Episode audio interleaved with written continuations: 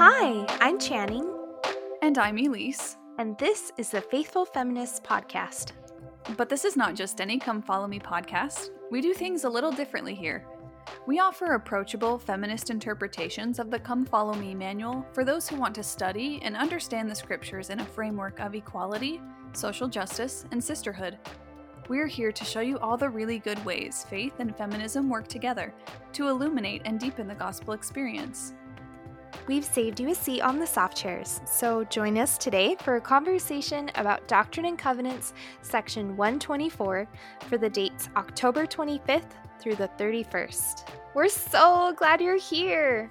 Yes, and we're so glad you're here for the spookiest holiday of them all Halloween. Oh Happy Halloween, everyone. that was amazing. I hope I'm gonna keep it. It's there now. It's not going anywhere. You know, on a side note, I have Mhm. always wanted to like for Halloween decorations, I have this really big window that faces the street and in the front of my house. And uh, for Halloween, the my greatest heart's desire is just to write on this big window say there's nothing scarier than patriarchy. yes, yes. Sometimes if it uh, if it aligns perfectly in my gender class, I teach an, an essay about patriarchy, and sometimes Uh-huh. it falls at the end of October, and I do this whole like kind of like sticky thing about like, ooh, what's spookier? Same thing, like what's spookier than patriarchy, and everyone's like, oh wow, so funny. They're like, don't like it. is the spookiest night of the year. And for all of our listeners, this week for Halloween, we get to read the Doctrine and Covenants. So your feelings on whether that's scary or not, we're with you 100% of the way. So, as we move toward the text, we wanted to give a little bit of background on what we'll be focusing on this week.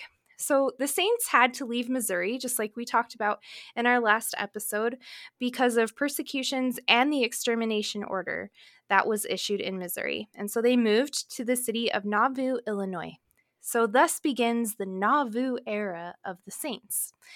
And even if there aren't very many sections included in the Doctrine and Covenants from this era, many historians and scholars find the Nauvoo period to be a place of new beginnings, foundational gospel doctrine, and practice of modern day Mormonism.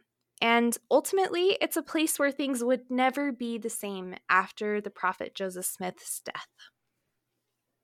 That's right. And so we're just focusing on this one section this week, section 124. It is ginormous. It's like, I don't know, 170 verses. So lots of things to choose from. But it's also, for me, it was a kind of a struggle to get through, not just because it was so long, but because it was very specific to the saints, obviously, and different individual saints that show up throughout the section. So, the themes or topics that we pulled this week, we're going to start by talking about this sense of urgency that we find in the chapter. Then we'll spend a little bit of time talking about hostility and hospitality. Then we see God of impossibility show up. And finally, we'll think about what it would be like to be called to build a temple while you, when you just moved to a brand new city. So, when we opened up to look at the manual and read the section for this week, I thought that the Come Follow Me manual offered some really good, maybe like a good backdrop for where we're at, but also um, some interesting perspective on the chapters. The manual opens with a paragraph that reads, quote, as difficult as the last six years had been for the Saints, things started to look up in the spring of 1839. The refugee Saints had found compassion among the citizens of Quincy, Illinois. Guards had allowed the prophet Joseph Smith and other church leaders to escape captivity in Missouri. And the church had just purchased land in Illinois where the saints could gather again. Yes, it was swampy, mosquito infested land, but compared to the challenges the saints had already faced, this probably seemed manageable. So they drained the swamp, and part of me, like outside of reading this, I'm like, how do you do that? I have no clue, but they did it. They drained the swamp and drafted a charter for a new city, which they named Nauvoo. This means beautiful in Hebrew, though it was more an expression of faith than an accurate description, at least at first. And part of me here is also like, yep, remember when they got to Missouri and it was literally just like this blank thing of land, and they're like, this is Zion, this is where it's gonna be. and everyone's like, this is just a bunch of trees. but that seems to be the case here too. And then the Come Follow Me manual writes Meanwhile, the Lord was impressing his prophet with a sense of urgency. He had more truths and ordinances to restore, and he needed a holy temple where the saints could receive them. In many ways, these same feelings of faith and urgency are important in the Lord's work today. End quote. And so I think this sentiment of urgency is super relevant to this week's section. We have verses scattered throughout these 170 verses in this section. Like, even in the first and second verse, we hear the Lord saying, I am well pleased with your offering. Your prayers are acceptable before me, and in answer to them, I say unto you that you are now called immediately to make a solemn proclamation of my gospel. In verse 10, the Lord says, For the day of my visitation cometh speedily. And then in verses 31 and 32, the Lord says, I grant unto you a sufficient time to build a house unto me, and during this time, your baptism shall be acceptable unto me. But at the end of this appointment, your baptism shall not be acceptable unto me. So, from these verses, we really get this sense that God is kind of like, all right, I got business to do, and I need y'all to hurry up and get it done. And contrary to how I thought I would feel about this, I actually really appreciate this sense of urgency, especially when I'm looking at that last line of the manual where it says, In many ways, these same feelings of faith and urgency are important in the Lord's work today. And I'm like, yeah, it is, especially when we consider these timeless commandments that we have from God to love thy neighbor and the covenants that we made at baptism to mourn, comfort, and serve those who need it. And so for me, reading this part in the manual, I was like, yeah, urgency is still needed. There are so many systems of oppression that need dismantling urgently. So many people whose suffering deserves to be ended urgently. And ultimately, an earth that will, to use the scriptural words, swallow us whole unless we act urgently. But what I also appreciate about this section, kind of different from some of the other language that we've seen in previous sections about um, the apocalypse or that kind of have this apocalyptic tone where God is like, all right, I'm coming to the earth like tomorrow. I'm not going to tell you the time, but I'll be there. And I'm just gonna like send earthquakes and fire and flame and kill everyone. That doesn't seem to be the sense in this section. Instead, it seems this sense of urgency really seems to come from a place of faith. It's this idea that um, there's a lot of action required. It's this belief that we can do the impossible thing because we must, and because the saints are aided by their higher power, who deeply desires that Zion, peace, healing, all of these things to be brought forth urgently, immediately, tomorrow, today. And so I appreciate this because it acknowledges that our hands and our work is needed. It's not this attitude of like, oh, Jesus, take the wheel. Like this, this swamp is too bad. Like, Jesus, you need to fix it. We need to get out of here. It's more of that put your shoulder to the wheel, like very traditional hymn kind of idea of like, get to work, get your hands dirty. Let's put some sweat equity into Zion. And I really, really like this, and I'm excited about this section, even though it's super long, and even though sometimes I get annoyed at like all the very specific naming in it. I like it because it reminds me that the antidote to feeling like nothing can be done is to begin somewhere, even if it's in a mosquito filled swamp. And if we use more modern day examples, even if it's your ultra conservative ward, even if it's your homophobic family or your racist coworker. And for the early saints, the work was not optional. You either drained the swamp or you lived in it. And for us today, the idea that it's optional is an illusion based on privilege. Urgency is only non essential when someone feels none of the effects of oppression. And so I appreciate this chapter for reminding me that urgency is still absolutely necessary in the Lord's work.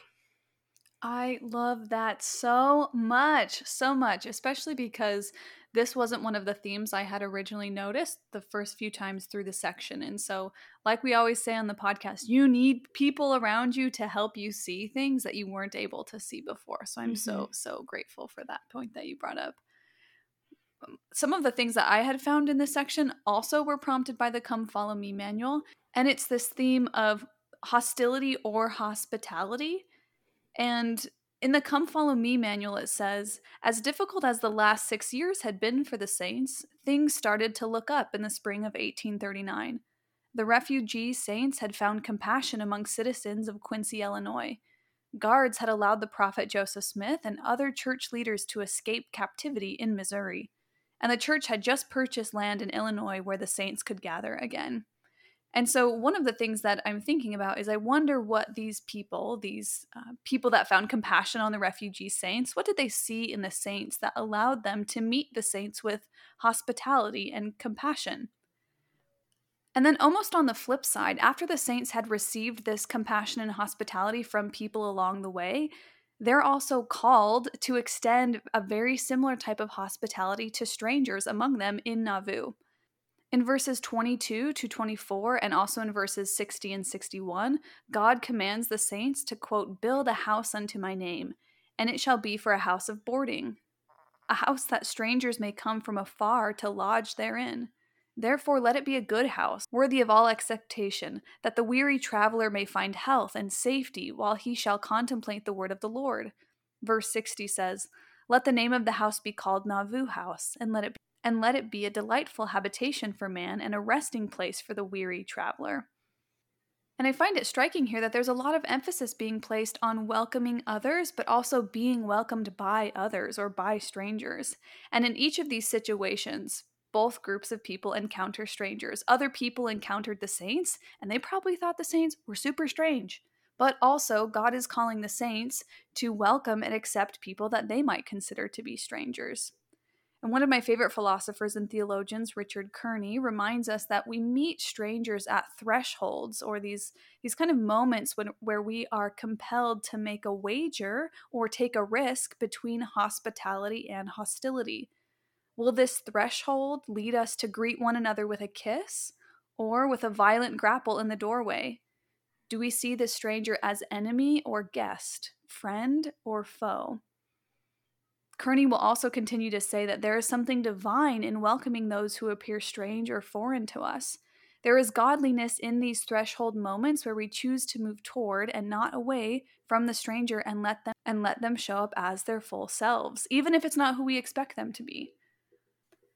So perhaps for the saints, I'm wondering if on some level they feel compelled to welcome strangers for a few maybe two of which may be first they know what it's like to be run out, displaced, violated, and to be treated like an enemy. And so, because they know what it's like, I think that maybe they're moved with compassion to make sure that that doesn't happen to anyone else. This reminds me of some Bible verses, like, for example, in Exodus chapter 23, verse 9, that says, Thou shalt not oppress a stranger.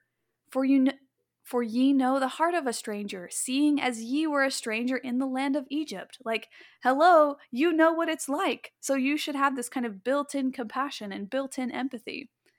And also later in Leviticus chapter 19, verse 34, but the stranger that dwelleth with you shall be unto you as one born among you, and thou shalt love him as thyself, for ye were strangers in the land of Egypt. And this verse to me says not only do you know what it's like to be considered stranger or enemy, but when you meet people that you think are strange or foreign to you, you should welcome them as a part of their community, as if they were born from your family. And maybe secondly, perhaps they remember the words of Jesus in Matthew chapter 25, 35. I was a stranger and you took me in. And maybe they've come to learn that each time we choose to welcome those who we see as strange or foreign or other to us with hospitality over hostility, we are truly loving God as we actively love those around us. And this is one of my favorite elements of Christianity because it helps me twist free from having to know exactly who and what and how God is, because I can learn to love my neighbor and know that that is loving God. I appreciate being able to have a bit of space to think about hostility and hospitality, especially because I think in today's age, we think that we know the stranger better than they know themselves. We think that we know who arrives at our door asking for water or asking uh, for food or clothing, we think that we already know them and we think that we have them all figured out. And so it almost feels like an impossible, kind of like a big something that's big in possibility, but so impossible because it's out of reach, it almost feels impossible for us to suspend those expectations or those kind of pre told stories that we have about people that we consider strangers. It might feel impossible to suspend those stories and meet them with love and compassion. But I know that you have a whole lot of thoughts about this impossibility of God, right? And how God makes what seems impossible actually very possible. Yeah, I do. But before I move into that, I did want to add just a little bit more to to the concept of like embracing someone exactly as they are, even though they're foreign to us. Um, I've been seeing a lot being shared on my Instagram, not on my personal Instagram stories, but on Instagram stories in general about um, preconceived notions about our non binary and transgender siblings, and how oftentimes there's this pre assumption um, from someone who who meets non binary people or transgender people and kind of just already makes an assumption about them as if they know this stranger better than the stranger knows themselves. Mm-hmm. And I think that that's also a really potent avenue for exploration, as well as kind of this recognition that God calls us to welcome the stranger exactly as they are instead of asking them to fit our own preconceived notions about who they are or what their pronouns are or what gender they are or any of these things, right? And so this conversation is really, really reminding me of that. And even in our own conversations that we've had, like this, this openness to the impossibility or this openness to something that feels impossible. It's impossible until it isn't. Mm. And so yeah when i when i brought this up to elise that we were going to be talking about impossibility she I can imagine she probably had a little bit of a laugh because this is some this is an idea that she and I have been kind of throwing around a lot. I typically say impossible a lot as if everything is everything always is impossible. impossible. Yeah. Which is why I think it's so amazing that this is one of the things that stood out to you this week because you're right. I think that oftentimes you'll talk about how things are are so impossible that there's no way that it could ever come to pass. Yep. And then here you are showing up in all of your beautiful complexity saying, "Well, you know what?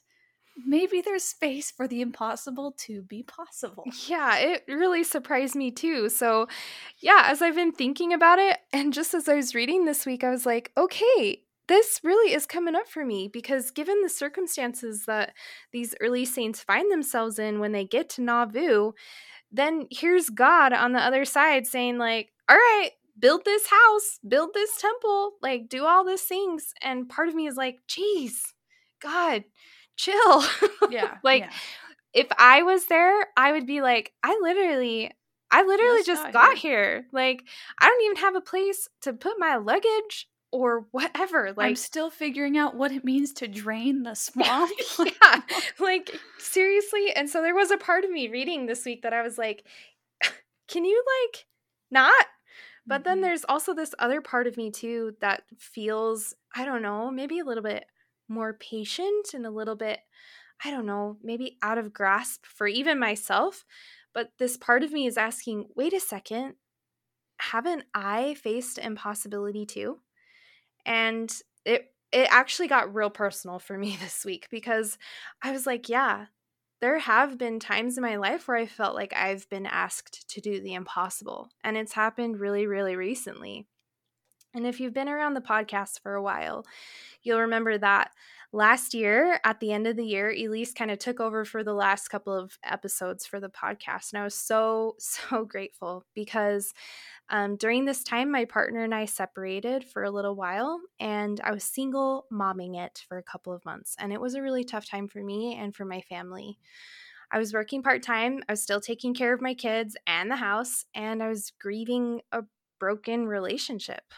And uh, these tiny few sentences can't really illuminate just how difficult this experience was for me, but impossible was exactly what it felt like. There were moments during this time that I felt so lonely, so heartbroken, that the depth of these feelings would sometimes steal the breath from my lungs mid sentence.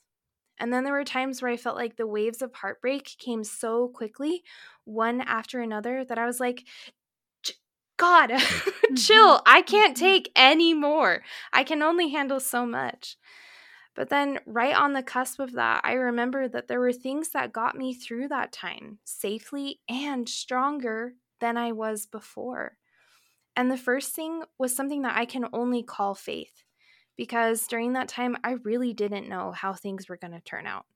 All I could do was trust that whatever happened, I was going to be okay. And I had to trust that underneath all of the human choices and all of the mistakes in this situation was this loving force that was holding me and holding all of us. And then the second thing that saw me through these like really difficult times was what it seems so basic to me, but like, you know how they always talk about in church, like those tender mercies. Mm-hmm. And I'm like, that's what it was. Like, I have no other language for it except for tender mercies and i feel like oh so so basic of me to be like tender mercy tender mercies but it's also undeniable because there were so many. This separation happened around christmas time so there's a lot of potent examples. I had thanksgiving dinner that year only because friends invited me to theirs on my tiny part time salary, I couldn't get some of the essentials I needed for my kids. So, friends who I had never met outside of Instagram came to drop off pajamas and pants for my mm-hmm. son, and the school sent home new shoes and a coat for my daughter. Elise ordered pizza from a thousand miles away and had it delivered for dinner. There were anonymous gifts on my doorstep, homemade soup, sodas and treats, gift cards and spontaneous Venmos for Christmas presents for my kids. And I even had a friend take me to dinner on my 10 year anniversary. And so when I think about these times and I think about impossibility, I can't deny it because it was all of these things that cared for me when I needed it the most. And sometimes I might be tempted to say that, oh, it was just the goodness of people's hearts and not some divine force from the heavens that provided all of these amazing, beautiful things. But I also have this really strong sense that it's that same divine goodness within people that often encourages us to move from within our own lives and our own spheres and into someone else's life for even just a moment. And I'm so grateful for all of the people who did that for me and for my family. And so, while it feels really traditional, kind of this awkward space for me, very traditionally Mormon to credit these tender mercies for sustaining me, it would be disingenuous of me not to, because they really, really did.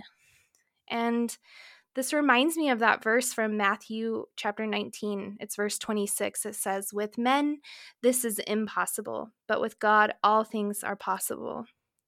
And so, in context of this week's readings, I think of this theme of impossibility that it's potent because even when I personally think that the text, especially in Doctrine and Covenants, sometimes presents a God that is maybe unfeeling and often unreasonable, there is also that part of me that is enchanted by the promise that God is going to make all things possible through whatever means necessary.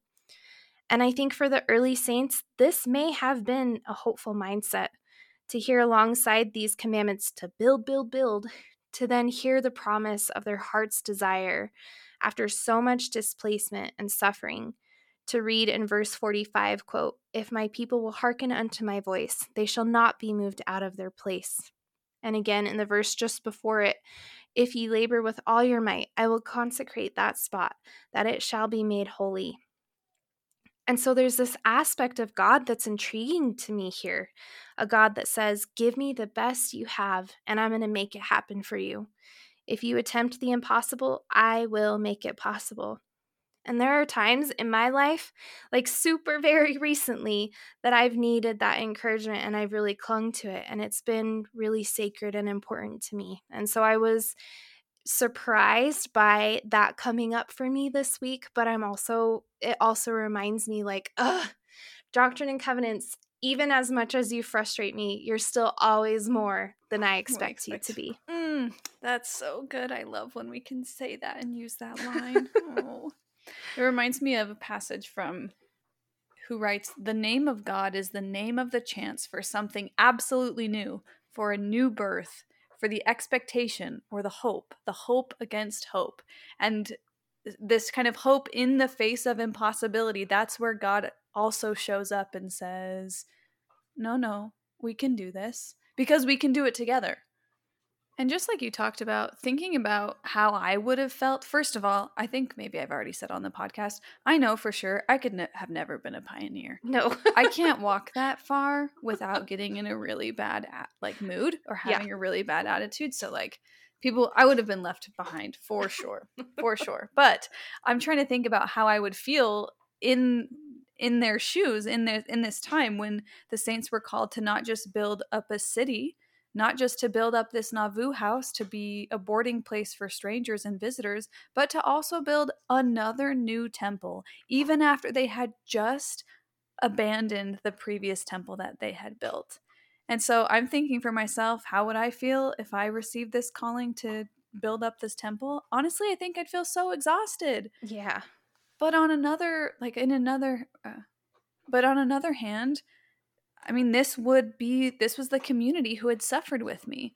This is the community that moved with me, that left behind the old temple with me. So my community understood my pain and my suffering. And so maybe I was trying to lean into that aspect of community and try and commune with them at the temple. Or maybe I had some really powerful experiences in the temple previously, and that was something that had been able to sustain me through all of my sorrows and my tribulations.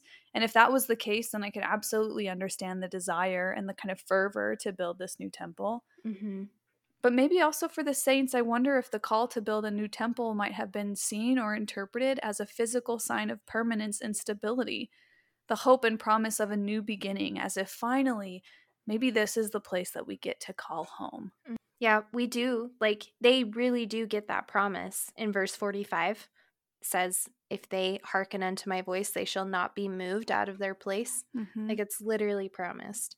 Right. And I think that that's kind of where the struggle is coming in for me. Like the promise is there, but I know what's happened. I know what happens in the yep. future. And I yep. so just trying to grapple with like my foresight that I have that the saints didn't have, and just trying to be really present with the saints. And if they received this word from God that this is the place where they would stay and be permanent and secure, then why wouldn't they give their all to the God who had promised them that this would be the place for them? So I don't know. I'm just kind of in that space of like, oh no, I know what happens in Nauvoo though, too.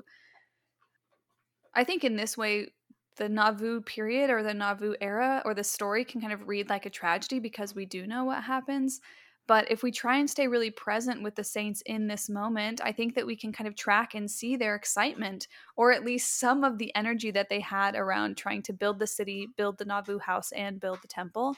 And two of the women that we know of are named Margaret Cook and Sarah Kimball. And I just want to read a little bit of their experience because they have a deep desire to support the efforts in building the temple.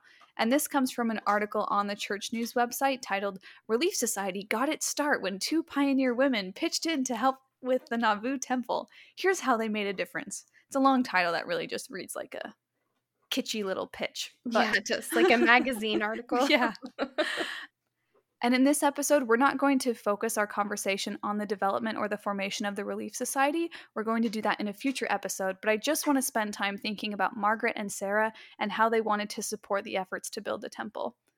So there were during this time there were four wards that were organized in each city and each ward was basically expected to assist in building the temple by sending laborers to go work on the temple every 10th day. And this article says, quote, Margaret Cook, an unmarried woman who supported herself as a seamstress in Nauvoo, watched as work on the temple progressed. She had been working for Sarah Kimball, one of, one of the earliest converts to the church, who had married a successful merchant who was not a Latter day Saint. As Margaret worked, she and Sarah sometimes talked about efforts to build the temple. Eager to contribute to the temple herself, Margaret noticed that many workers lacked adequate shoes, trousers, and shirts. She suggested to Sarah that they work together to provide new shirts for the workers. Sarah said she could supply the materials for the shirts if Margaret could do the sewing. They could also enlist the help of other women in Nauvoo and organize a society to direct the work. A short time later, Sarah invited about a dozen women to her home to discuss a new society. they asked Eliza Snow, who was known for her writing talents, to draft a constitution. Eliza went to work immediately on the document and showed it to the prophet when she finished. And so, thus, the Relief Society is formed from here on, on out, and we'll talk about that in another episode. But I really love this this story of both of these women kind of watching the efforts and labor that went toward building the temple, and they wanted to contribute in some way that they knew how, some way that allowed them to use their talents and to give what they had to the building up of this temple, which is exactly what the saints were called to do in verses 26 and 27. It says, Come ye. It says, Come ye with all your gold and your silver and your precious stones, and with all your antiquities, and with all who have knowledge of antiquities that will that will come may come and bring the box tree and the fir tree and the pine tree together with all the previous trees of the earth, and with iron and copper, and with brass and with zinc, and with all your precious things of the earth, and build a house unto my name for the Most High to dwell therein. And so this makes me think that maybe Margaret heard this call, saw the work that was going on in the temple, and thought, you know what? Maybe I don't have any gold or copper or zinc and I can't really show up with my box tree or my pine tree, but I know what I can do. And I know that I'm I can use my talents as a seamstress to support and supply the laborers who are working on the temple. And I love that you were able to find the story of these women, especially because there are so many dudes in this section. Like so many. In fact, I was reading the te- I was reading it and I was commenting um to my partner, I was like, okay, half the time I feel like the Doctrine and Covenants could be half as long as it actually is if we just got rid of all of the mission calls inside of it. And I felt like 124 was a really good example of that. So it's really refreshing to see these women participating in the work that they felt called to, especially when we don't get that context directly from the text.